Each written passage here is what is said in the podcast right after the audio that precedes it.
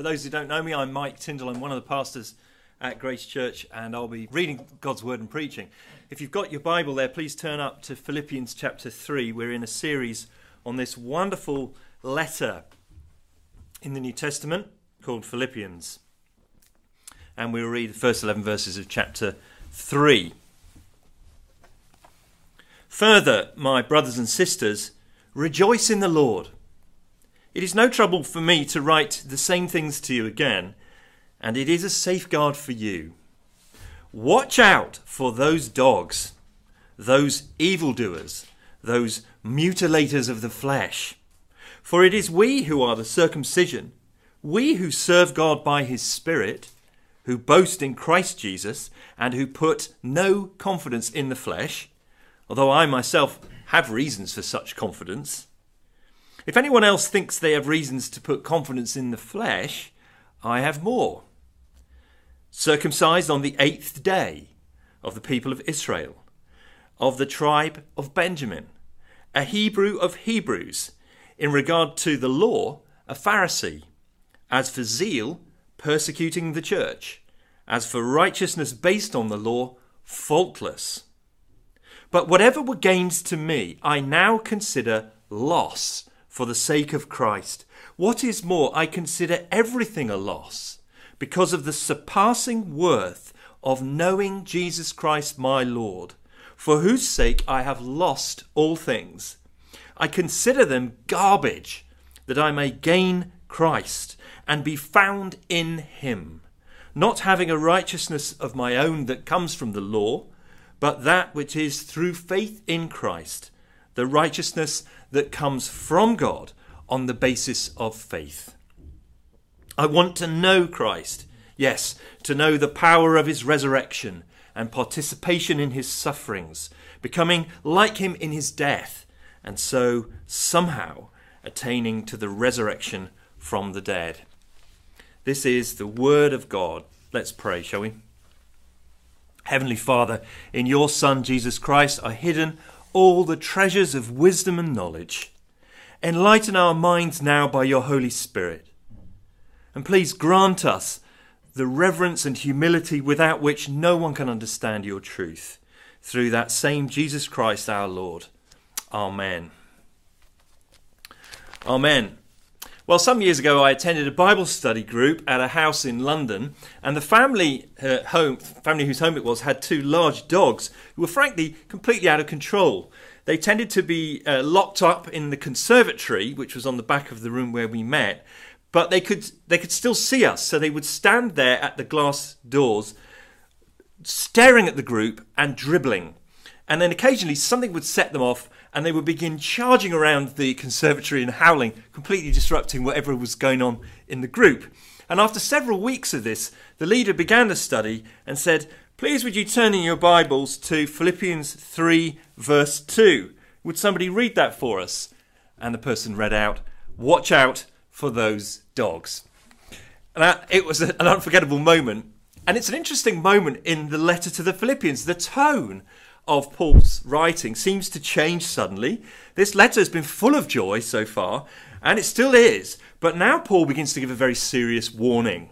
And as he does so, his mind is prompted to think about what he and other Christians have been given by Jesus Christ. And so he writes one of the most glorious passages about what it means to be a Christian. I want us to consider this amazing passage today under two headings. Firstly, rejoice and watch out. And secondly, consider the great exchange.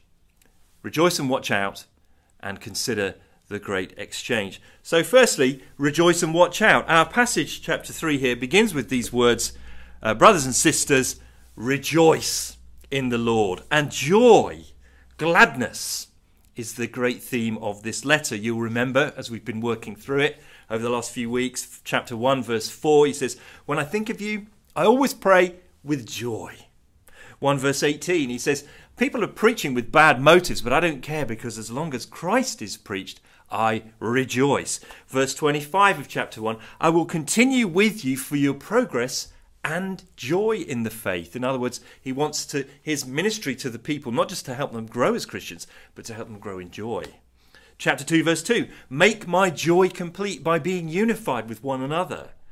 Verses 17 and 18, I'm glad and I'm glad and rejoice with you, and you with me, when I see your growth as believers. And 229, he tells them to welcome back Epaphroditus with great joy. There you have it. It's this wonderful th- theme. It's a thread, a golden thread that runs through the entire letter. And he's going to come back to it in chapter 4. And here, so what we've learned really is that Christian joy is both horizontal and vertical. It's horizontal in the sense that we gain joy, we get joy from other believers, from seeing them grow, from receiving their encouragement, from the unity that we enjoy with them, even though we're from very different backgrounds. That is a thing of joy that we should never get tired of. But joy is also vertical. And the vertical axis is the new relationship that we, as sinful people, can now enjoy with the living, holy God and the, the sheer gift that He's given to us of grace. And that too is joyful. Joy is the birthright of every Christian, it's part of our inheritance, it's a gift from God, it's part of the fruit of the Spirit. A joyless Christian is a contradiction in terms. Even if the person is experiencing sorrow upon sorrow, there can still be a deep note of joy. Rejoice in the Lord. But now there seems to be an abrupt gear change as when a learner driver crunches through the gears and it's sort of the car lurches into another another gear because no sooner has he said rejoice than he adds this severe warning watch out for those dogs. Now, this is not the most flattering way to describe someone, is it? If you see a sign on a gate or a door that says, Beware of the dog, you know it's a universally recognized warning. It means, Be very careful or you will get harmed. And Paul is not talking here about literal dogs. He adds two other descriptions which make it clear that he's talking about people and there it is in verse 2 Watch out for those dogs, those evil doers, those mutilators of the flesh. It's intense. In the original language, it's, it's a threefold warning. Watch out for those dogs, watch out for the evildoers, watch out for these mutilators of the flesh. So, who on earth is he talking about? Now, Paul was the great missionary, church planter, and theologian. He traveled the ancient world on three great missionary journeys, uh, preaching the gospel in, in strategic places and planting new churches from which other churches could be started. And what started happening very early on in Paul's ministry was he would go to a place, he would preach, usually starting in the synagogue, and then when he was thrown out, he would preach somewhere else, and a, a community would gather of believers, and he would stay long enough to, to give it some foundations, and then appoint some leaders or leave another team member to appoint leaders and move on to the next place. And his ambition was to go right around as far as Spain and Albania. And but what started happening very early on was that other Jewish Christians would follow along after Paul, and when he left town, they would come in to the churches and they would begin teaching their own message. And we don't have names for these teachers, uh, but we know that they were very skillful, very credible, very convincing, and they could lead astray whole communities of Christians. They would come in and teach that the non Jews, the Gentiles, weren't the proper people of God yet. They would say, It's good that you've got Jesus and that you believe in the Messiah. That's good. But you need something more. You also need to keep the Old Testament law effectively to become Jewish. They were saying, in effect, you're kind of halfway there, but you now need to go the whole way to become the people of God. And one key marker of the Old Testament people of God was that every male was circumcised. And so it was a, a, a huge identity marker for the Jewish people in the ancient world. And so they insisted on, on new converts being circumcised and also things like keeping food laws and other ritual practices from the Old Testament. Now, these teachers looked like biblical Christians on the surface, and they said they believed in Jesus, but they were actually undermining the very foundations of the gospel itself. They were effectively saying, You've got Jesus, great, but you need Jesus plus. You need more. Because the gospel message on its own is not enough. And they were ruining whole households and whole churches. And if you want to see uh, how Paul's worked this through earlier on in his career, a few years before, read the letter to the Galatians. The churches in Galatia, which was uh, part of uh, what we know of as Turkey, had many of them had been turned and been taken right off course from the gospel, and it was ruinous. Now, the same thing has not happened in Philippi yet, most scholars think, because there's not a big section dealing with it, but there is a warning because Paul knows that these rogue teachers are out there somewhere and they tend to travel around finding churches and trying to introduce their own message. And so he wants to prepare these young Christians for it. And so he says, This is a safeguard for you. It's a bit like, you know, wash your hands, sanitize, and put on a face mask to safeguard you against COVID. And he gives them this three fold description, which is actually really ironic. First of all, he says, they're dogs. Now, a dog in the ancient world was often a wild, feral, filthy creature, not a sort of pet dog like we, we tend to think of dogs. Uh, more, maybe more like for us a fox, something that's pretty dangerous and, and you wouldn't want it in the house. But dogs was actually a really insulting way that the Orthodox Jews would sometimes describe the Gentiles. Because the Gentiles were unclean, they didn't keep the law of God, they didn't keep the food laws. So Jews, law observing Jews, wouldn't eat with Gentiles, wouldn't sit down and have table fellowship with them, would never have them in their house. And if you've got um, strict uh, Muslim friends, you will know that it, for, for Muslims too, it's a difficulty to share uh, food, share food with those who aren't Islamic because they're worried about uncleanness. And so they would call the Gentiles the dogs. Now, what Paul says here is quite ironic. No, no, they're now the dogs. They're the ones who are outside, dangerously challenging the people of God. Secondly, they're evildoers. They're, they're workers of things that are bad. And that's ironic because they thought they were the ones that were keeping the law. He says, no, no, what you're doing is actually undermining what God wants to do. And thirdly, and probably most shockingly, he describes them as mutilators, cutting people's flesh. Yet, they are the ones that teach circumcision, which they say is from the Bible. Paul is really saying something so radical here to shock his readers out of any complacency. He says, in effect, now that Jesus has come, anything that tries to turn the clock back to the Old Testament law is anti gospel. It ends up doing the very opposite of what it promises. It's the worst thing you could do to now insist that people have got to be circumcised to become the people of God. They are already the circumcision, he says, by virtue of being faith in Christ. So, if you try and t- turn the clock back and add extra rules and regulations to Jesus, you're actually just doing what all the other DIY religions in the world do. No longer is physical circumcision the mark of God's people. Now, heart circumcision is a deep change in the motivational center of a person. Now, the Old Testament itself had already taught this for those who were attentive to its message. Right back in Deuteronomy chapter 30, Moses himself had said this to the people The Lord your God will circumcise your hearts and the hearts of your descendants, so that you may love him with all your heart and with all your soul and live. And what Paul's really doing here is saying that time has come where, through the work of Jesus, applied to a person by the Holy Spirit, our heart is changed so that we may obey God, love Him with all our heart and soul, and live. And so, to underline this point, Paul now brings out his CV, his resume. And Paul has the most spectacular credentials for an Orthodox Jew. I mean, he could really boast about this. This guy is in a league of his own. Look what he says in verse 4. If someone else thinks they have reasons to put confidence in the flesh, um, I have more. Circumcised on the eighth day of the people of Israel, of the tribe of Benjamin, a Hebrew of Hebrews. In regard to the law, a Pharisee. As for zeal, persecuting the church. As for righteousness based on the law, faultless. He's showing him his credentials. He was circumcised on the eighth day. In effect, he's saying, I'm not a convert.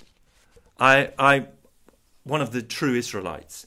From the tribe of Benjamin. This is a claim to racial purity. Benjamin was one of the two tribes that had stayed loyal to King David. A Hebrew of Hebrews. It means he's culturally pure. He's not been brought up in Greek culture. He's not Hellenized. He's been brought up to speak the Hebrew language. As regards to the law, he's a Pharisee. This alludes to his high educational attainments. With regard to zeal, he persecuted the church. In other words, he's a leader in his own movement. Righteousness, in terms of keeping the rules, he was faultless. All of this means Paul excelled. He was Oxbridge, Ivy League, aristocratic, wealthy, eh, whatever the thing would be in our culture. Paul is showing us his CV, and for the Jew, it means he, he's, he's, he's right up there. He's in that top percentage of people with amazing credentials. He had this elite background. His parents had supplied him with impeccable credentials as a member of God's people.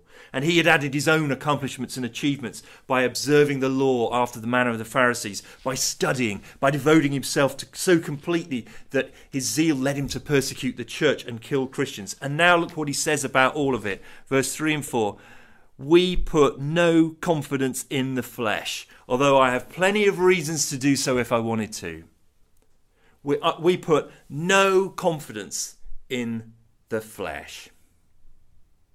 So, the thing we all have to watch out for, friends, is putting confidence in the flesh. That is our credentials, our background, our achievements, our status, the things we put on our CV, our story of who we are anything, in fact, that we tend to be proud of or boast of is, some, is putting confidence in the flesh. So let me ask you at this point where do you tend to put confidence in the flesh? Where do you tend to do it? I asked a bunch of people at our church using WhatsApp, and they sent me back some really helpful messages. Here are some things people said confidence in our nationality, our cultural background, where, or where we're from, a certain city or town. Academic accomplishments, which university you went to, your degree. For those who are academics, their research outputs, the research grants they've been able to obtain, membership in prestigious bodies. Perhaps for some it's the family name, the family history. There's pride in that if you have a great name. Or looking the other direction, pride in our children, putting confidence in our children's accomplishments, their credentials, their success. Our work, being promoted, being recognized, having a good job, being successful, being a respected professional, well paid, maybe being the star, the rising star at the organization or the company. Achieving the middle class dream, the kind of home that other people envy a status car, and of course, good holidays. Do you know there's a very deep irony that even having church background and having a certain pedigree as a Christian can make you look down your nose at other people and can cause you to put confidence in the flesh? If you've been brought up with a strong moral code, you never did those things that pagans do, you know your Bible really well, it can be a source of confidence in the flesh. See, notice here how the flesh takes so many forms. And the problem is, friends, we tend to trust in it. And then it destroys us. Because if we live by our merits, we are always insecure. We're, we're insecure that we're not really good enough and we feel like an imposter. If we live by our merits, we are always conscious that there's someone out there who's better than me. Am I good enough? If we live by our merits, there is one person whose standards we often fail to reach and who shuts us out. And that person is you. You're always judging yourself because you don't quite make the grade and you know it. Because if you live by your merits and then you fail to measure up, if you do that, you hate yourself, you curse yourself, you despise yourself. You are wretched. Live by your merits, put confidence in those things, and you will die every day. Live by the merits of Jesus Christ, and you will live. And see the issue here? It's very deep. Live by your own merits, and you're going to die a little bit every day. Live by the merits of Jesus Christ, and you shall live. So if you put confidence in the flesh, and you don't watch out for this false confidence that comes from your own achievements, you will lose your joy. We know what that feels like, don't we? We know what it feels like to lose our joy because of some accomplishment or something that we didn't look that good. And so, therefore, we must do something every day, maybe every hour, maybe more often than that. And that is my second point. We must consider the great exchange. We must consider the great exchange that Jesus Christ has given us his life, his love, his righteousness. Verses 7 to 8 go on back to the passage if you want to look, look back with me to make another incredible statement. Paul says, But whatever were gains to me, I now consider loss for the sake of Christ.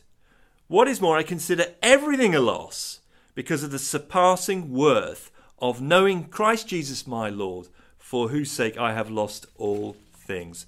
This, he says, you know that whole CV I just told you about? I actually consider it a loss. I just tear it up, put it through the shredder. And he uses an image drawn from the world of accounting. Now, we all are used to probably accounting software, spreadsheets, maybe you've used Excel at some time or other, or, or numbers, or some other accounting package. But back in the day, and it wasn't all that long ago, people would write debits and credits in a big book and this went on for hundreds of not thousands of years.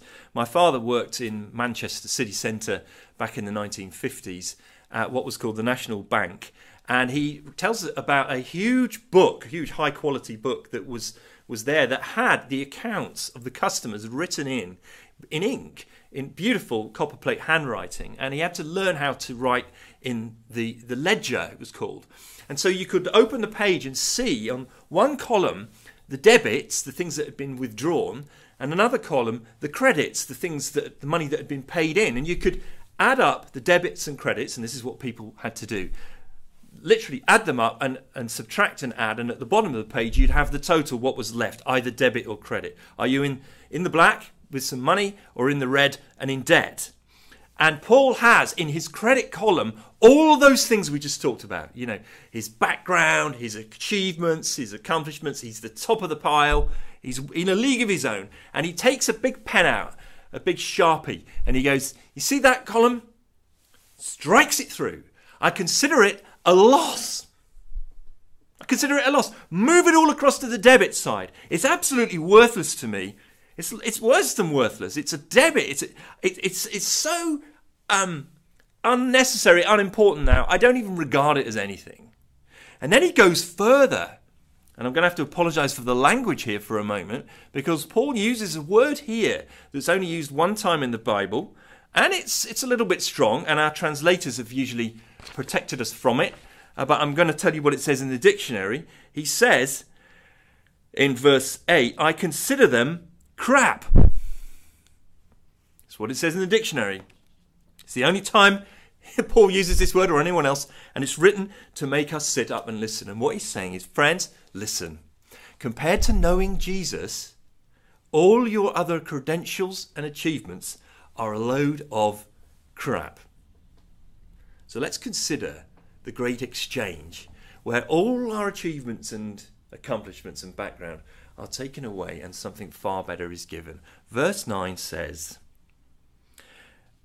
I consider them garbage that I may gain Christ and be found in him, not having a righteousness of my own that comes from the law, but that which is through faith in Christ, the righteousness that comes from God on the basis of faith.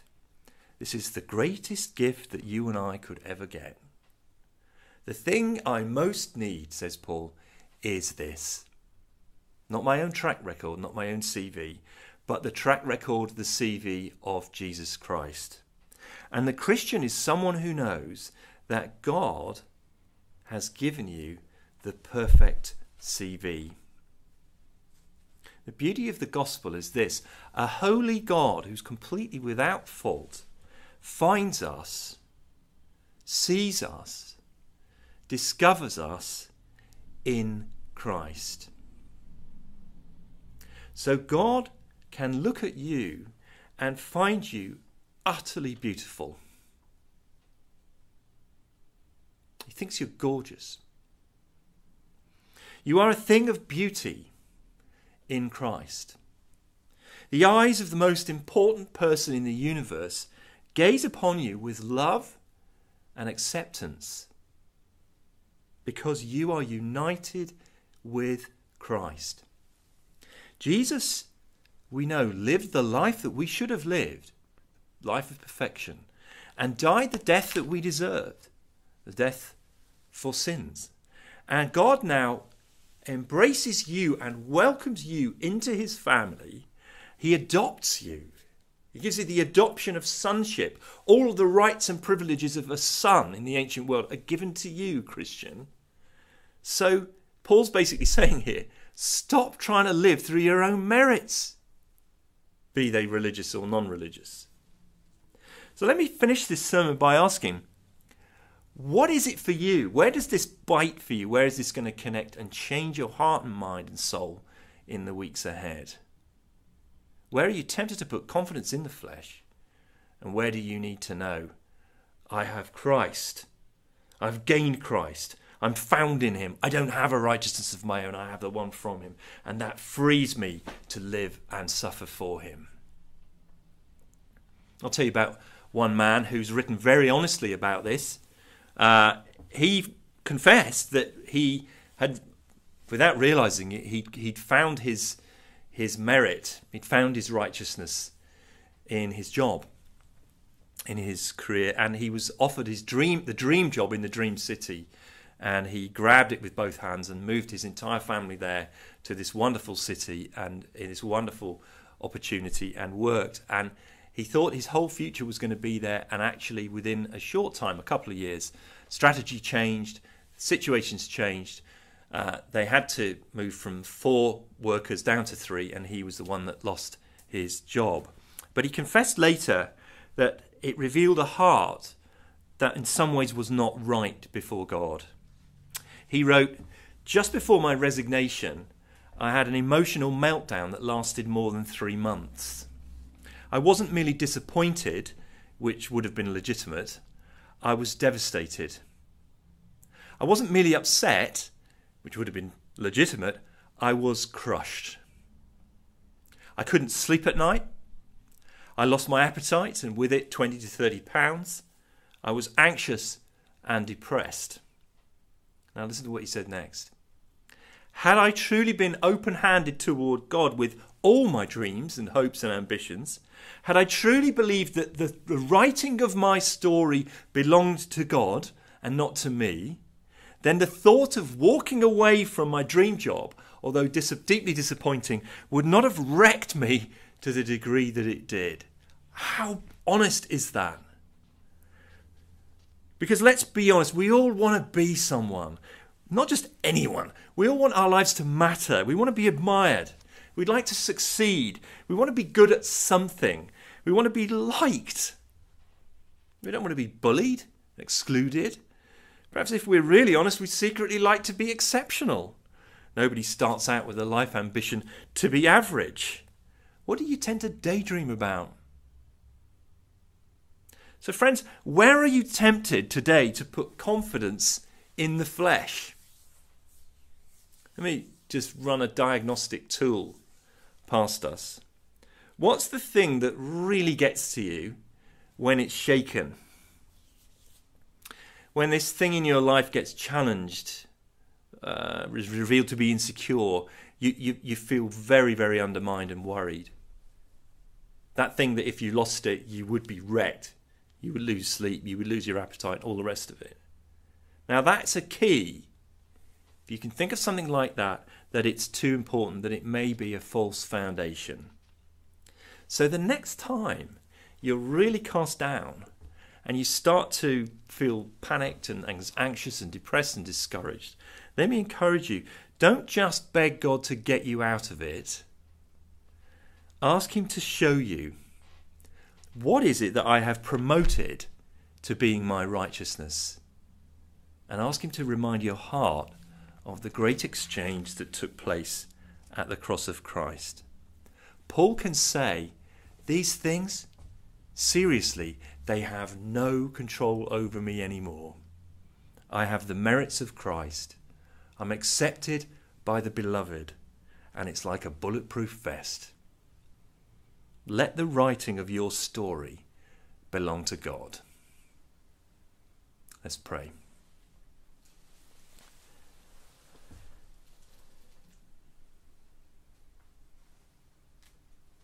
Loving Heavenly Father, we're humbled before you, and yet we, we stand in the sunshine.